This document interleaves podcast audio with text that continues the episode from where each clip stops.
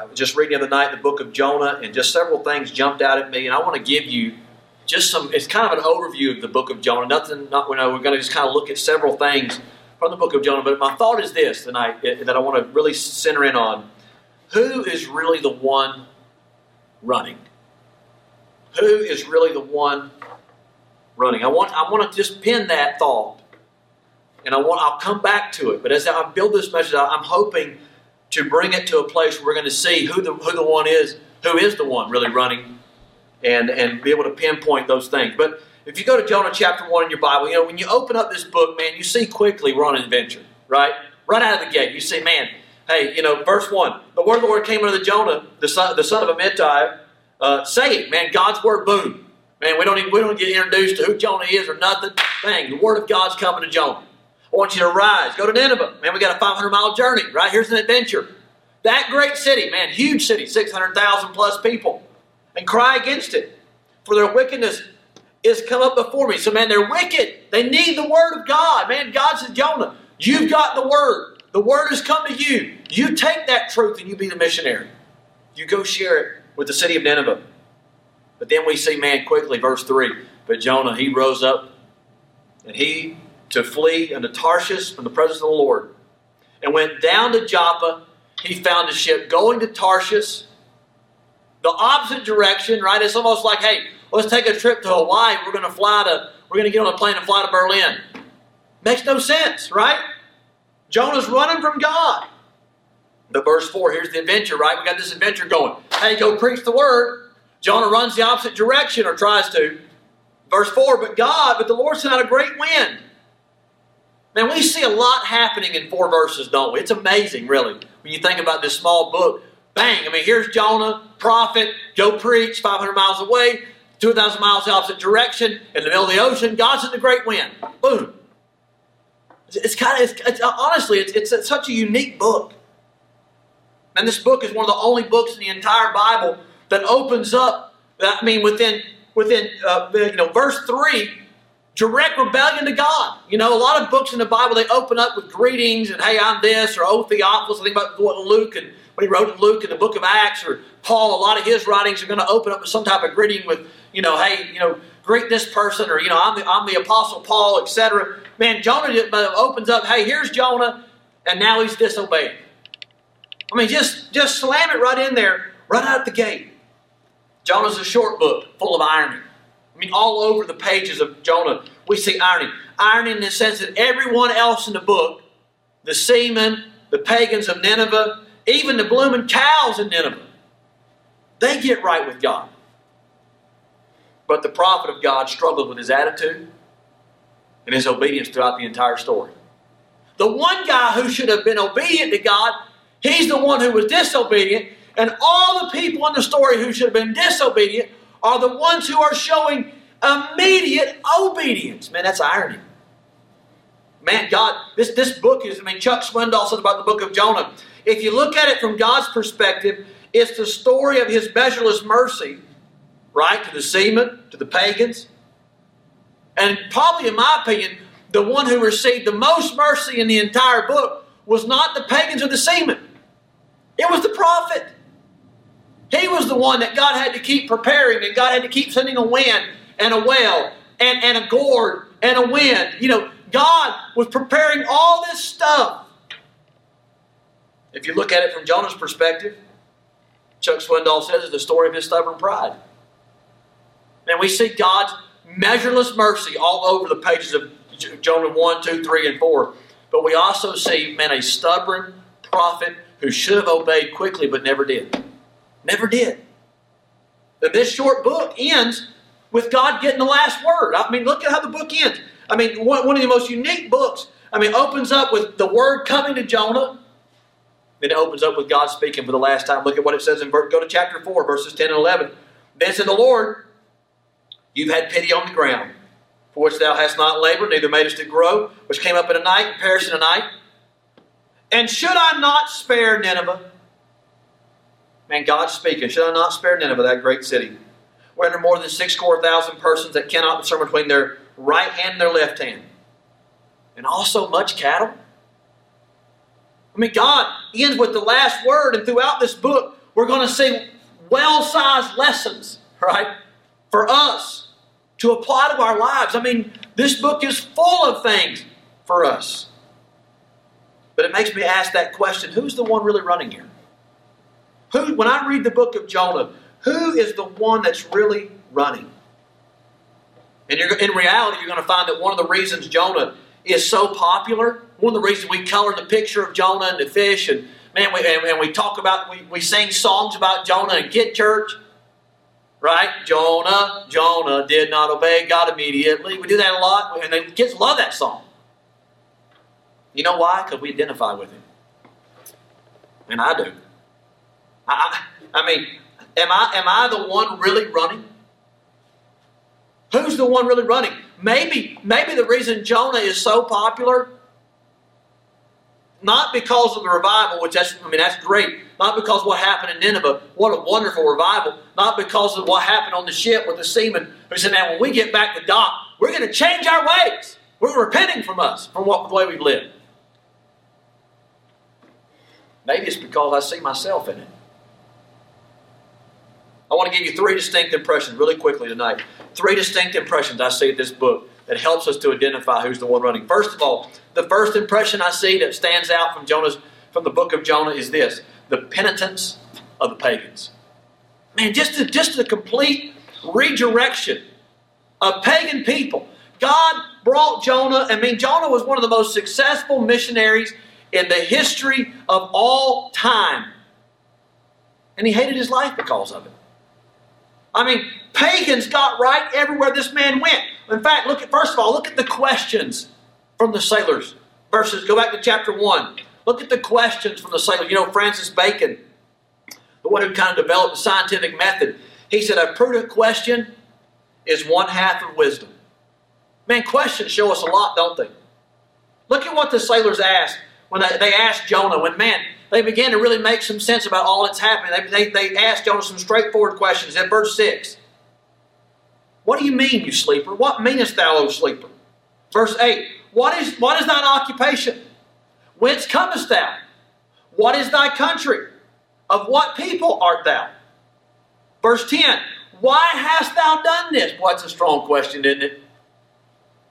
Verse 10, man, they finally have got to the point where they got they realize, man, Jonah is the problem and they cannot fix this problem. They said, Jonah, why have you brought the judgment of God upon us? That's a, that's a sad day when pagans have to ask the man of God why he's run from God. They said, Why have you done this? Verse 11 What shall we do unto thee? That the sea may be calm unto us. Mean, you see their questions? These pagans, man, when they when they came in contact with this prophet, they realized what was happening. They saw, man, we got to do something. We got to change something. And they said, man, Jonah, why have you done this? Can I ask you a question? Do you have enough spirituality to respond to the move of God? When the judgment of God was coming upon the boat, what was Jonah doing? He was asleep. His heart was so cold and so far from God that seaman, that pagan, pagan seaman, had to reprove him. Man, I don't want that to be said of me. Man, I want to be in tune with what God's doing. I want to hear His voice. I want to value His truth. But Jonah didn't. So, first of all, there's the questions from the sailors. Number two, there's the sacrifices of the sailors. And notice what they did. After they got rid of Jonah, look at verse 14. Skip down a little bit. It says in verse 14, Wherefore they cried to the Lord, and they're prayer, they're prayer warriors now, and said, We beseech thee, O Lord, we beseech thee, we beg thee, let us not perish for this man's life, and lay not upon us innocent blood. For thou, O Lord, hast done as it pleased thee. So they pick up Jonah, throw him in the ocean. Verse 16, then the men feared the Lord exceedingly. Man, their eyes were on Jehovah now. Forget their pagan gods, forget their wicked ways. Man, God, we fear you. We know you've made this thing. We know you're all powerful. I mean, man, what? Hey, by the way, the first missionary movement that God has was during Jonah's disobedience. Man, even in Jonah's disobedience, God was working, church. God was on the move. God was doing things that Jonah wasn't even aware of. He was asleep, but God was changing hearts. And God gave the chance for Jonah to speak up. I'm going to look at it later on. And to speak up and to share about him when he didn't even really want to. It says the Bible says they feared the Lord exceedingly. Notice what they did the last part. And they offered a sacrifice unto the Lord.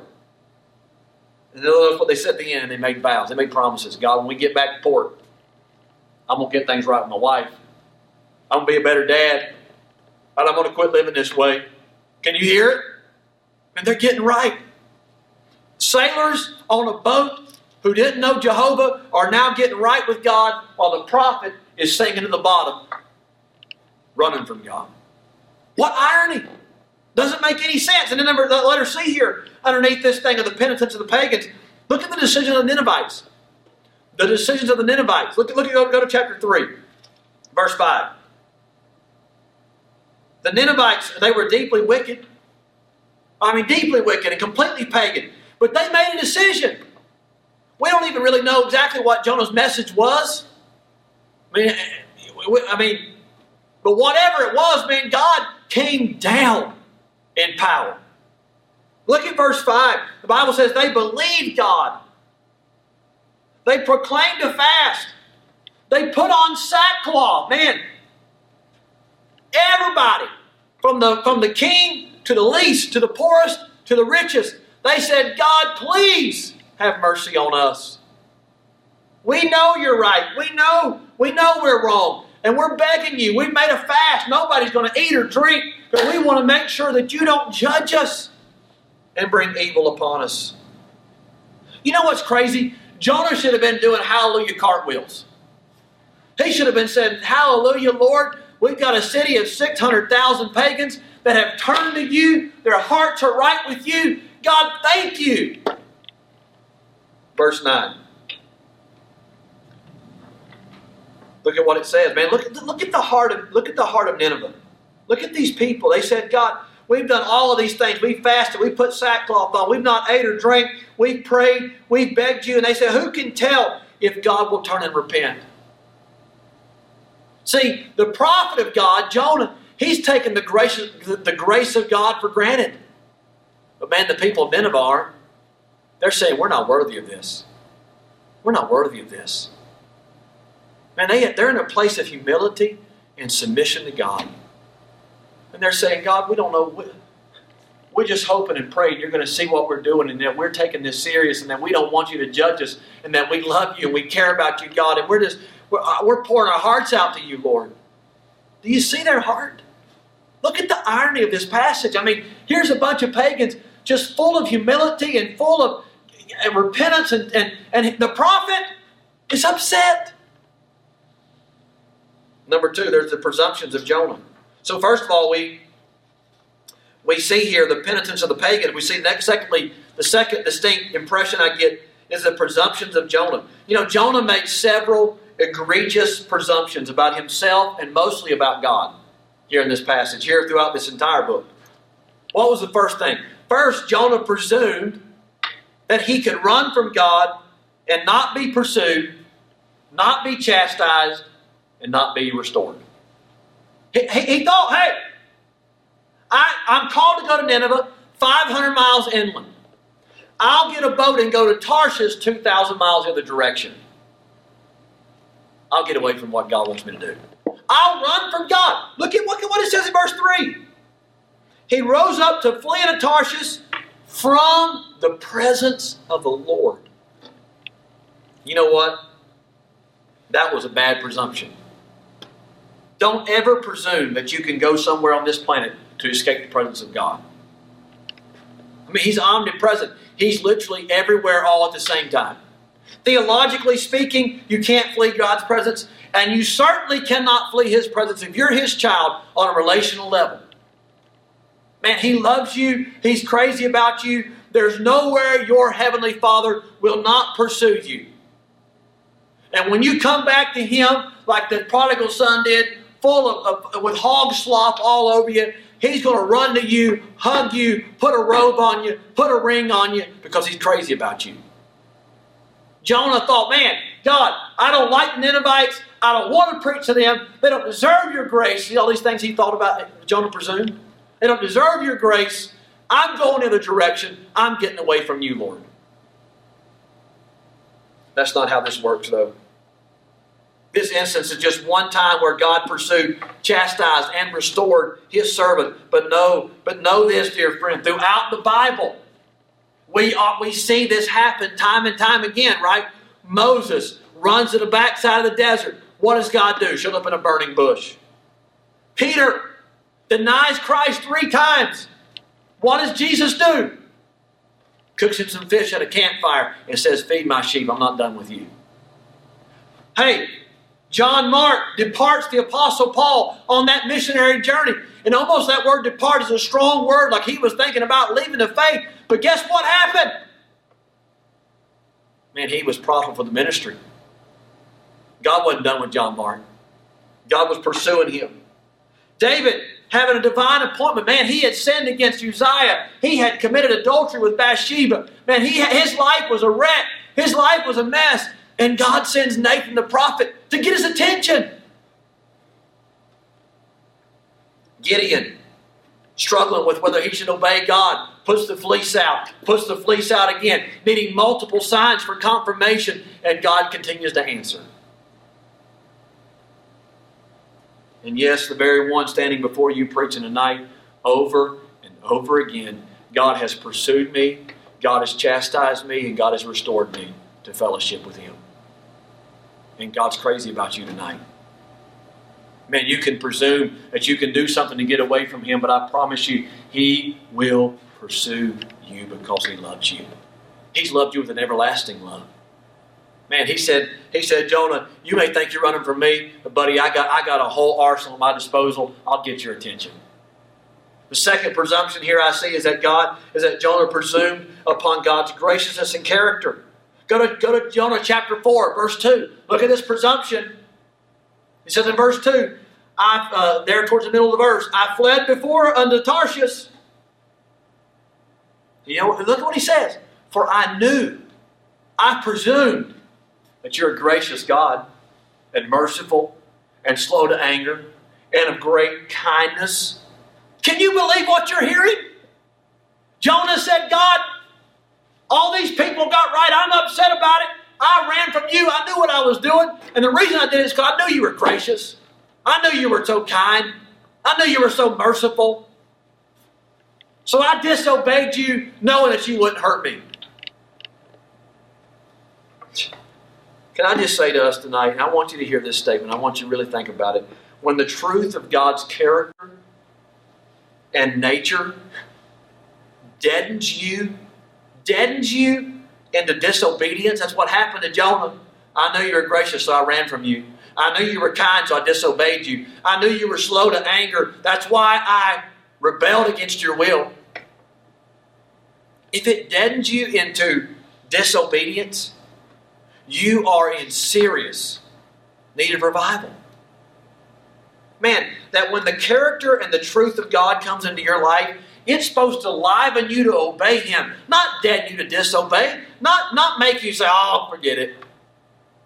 That's what Jonah did.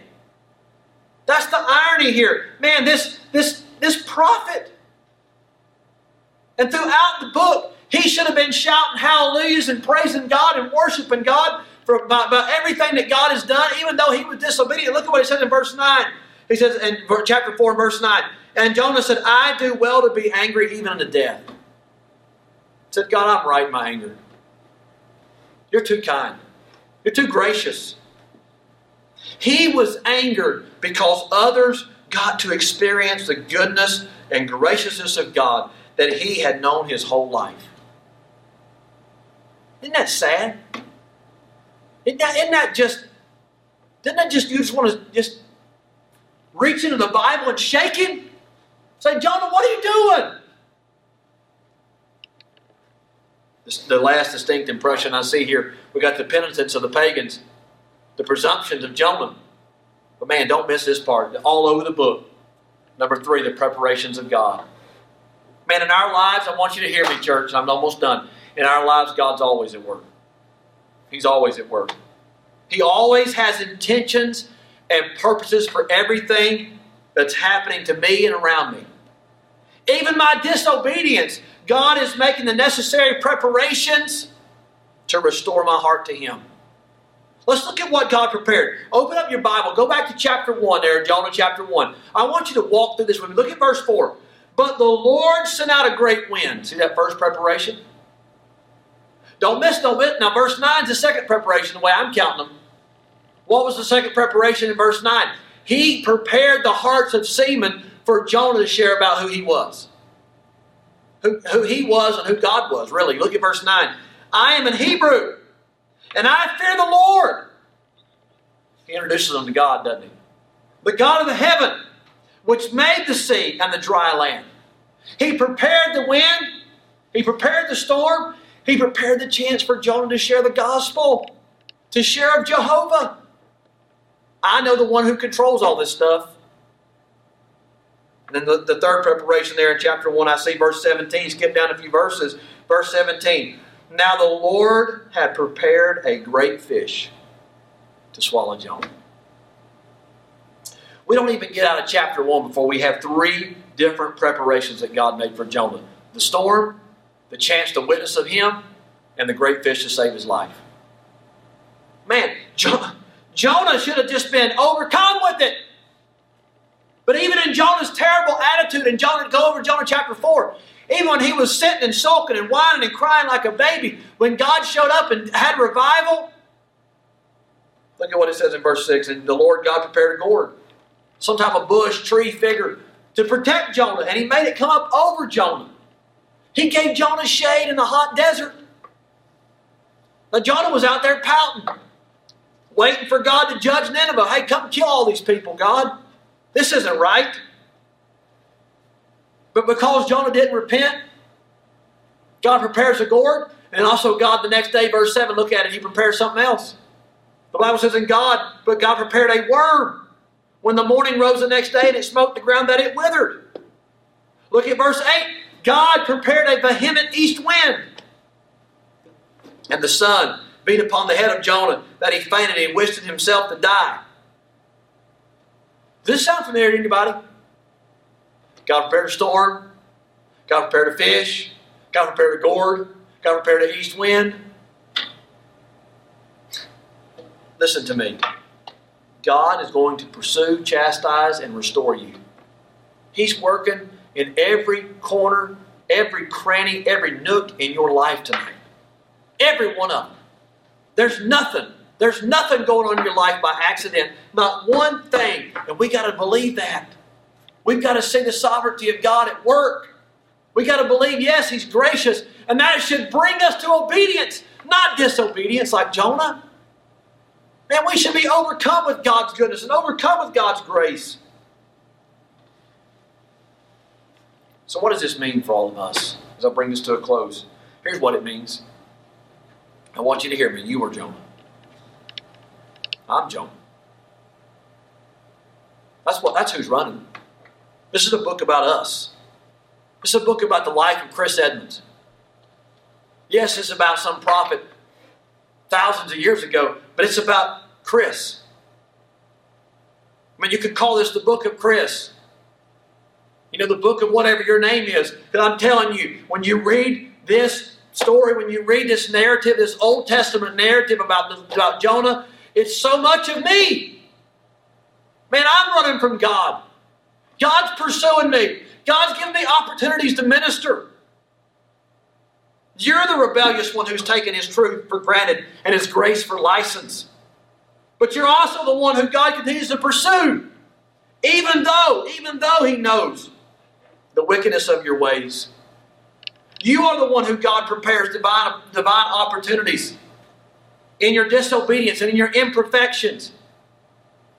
Did, when Jonah was disobeying, God gave him a chance to witness for sailors to get saved. Man, along your journey of imperfection, along your journey of disobedience, God's going to use it. It's not that we should enjoy and delight in our disobedience. That's not it at all. But man, just realize that God's working. You're Jonah. God's pursuing you tonight. God's doing things in your life. He's going to open up a door for you tomorrow to share Jesus with somebody. He's going to give you a chance to, man, to use your social media platform, to use your mouth, right, to, to share Christ. The question is, since we're Jonah, where are you in the cycle, the, the cycle, the journey of Jonah, right? Where are you at? Are you currently running from God? Man, you might be hearing me tonight and you may be on the run. You might be on that boat headed to Tarshish. Can I just help you out with something? God's got a storm coming your way. He's going to rock your world. He's going to send a great fish to save your life just when you need it. Well, hey, maybe, maybe tonight you're in the midst of returning to God. Maybe you're on your way back. Man, what a great thing! Are you being used by God to witness to others of His greatness? Are you in serious need of revival tonight? Are you needing to offer a prayer of repentance and restoration? Are you bemoaning God's goodness upon somebody else? Are you upset because God's blessed somebody else and He hasn't blessed you like you thought you should have been blessed? You're Jonah. Are you currently being rescued from your own foolishness? You listen to me. Are you currently being rescued from your own foolishness in miraculous, gracious ways? You're Jonah. I'm Jonah. And I ask you tonight, where are you in your journey? Lord, I thank you that you pursue us. You chastise us, you restore us. That is a cyclical journey that we go on throughout our entire lives. And God, I thank you for showing me that as I read Jonah, I'm looking at a mirror, I'm seeing myself. But I'm also thankful for the preparations you make. I thank you for the ones that I've been able to share Jesus with along this imperfect journey I'm on, Lord. That you're pursuing me, that you're opening doors for me, you're working in my heart, you're bringing me to a place of repentance and restoration continually. I pray for the one that might be listening tonight who's running from you. God, get their attention. God, I pray for the one that may be on their way back. I pray you help them to stay, stay focused on you, to look unto Jesus, just as Hebrews says we should. I pray that God, you'd help us along this journey to share Christ with others. Lord, help us to be obedient. Help us to celebrate when other people get to hear your truth. Help us to be excited when others get blessed. Lord, help us to to rejoice with those that rejoice and to weep with those that weep. Help us to follow biblical commands and to have our hearts in tune with you. Lord, we love you tonight. In Jesus' name.